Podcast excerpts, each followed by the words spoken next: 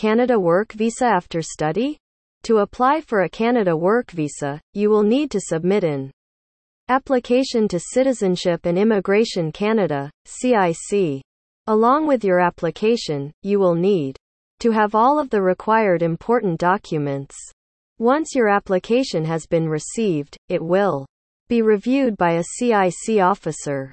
If your application is approved, you will be issued a work visa and will be able to start working in Canada. If your application is denied, you will be given the opportunity to appeal the decision. You can increase your chances of having your application approved by following all of the steps carefully and being able to start working in Canada.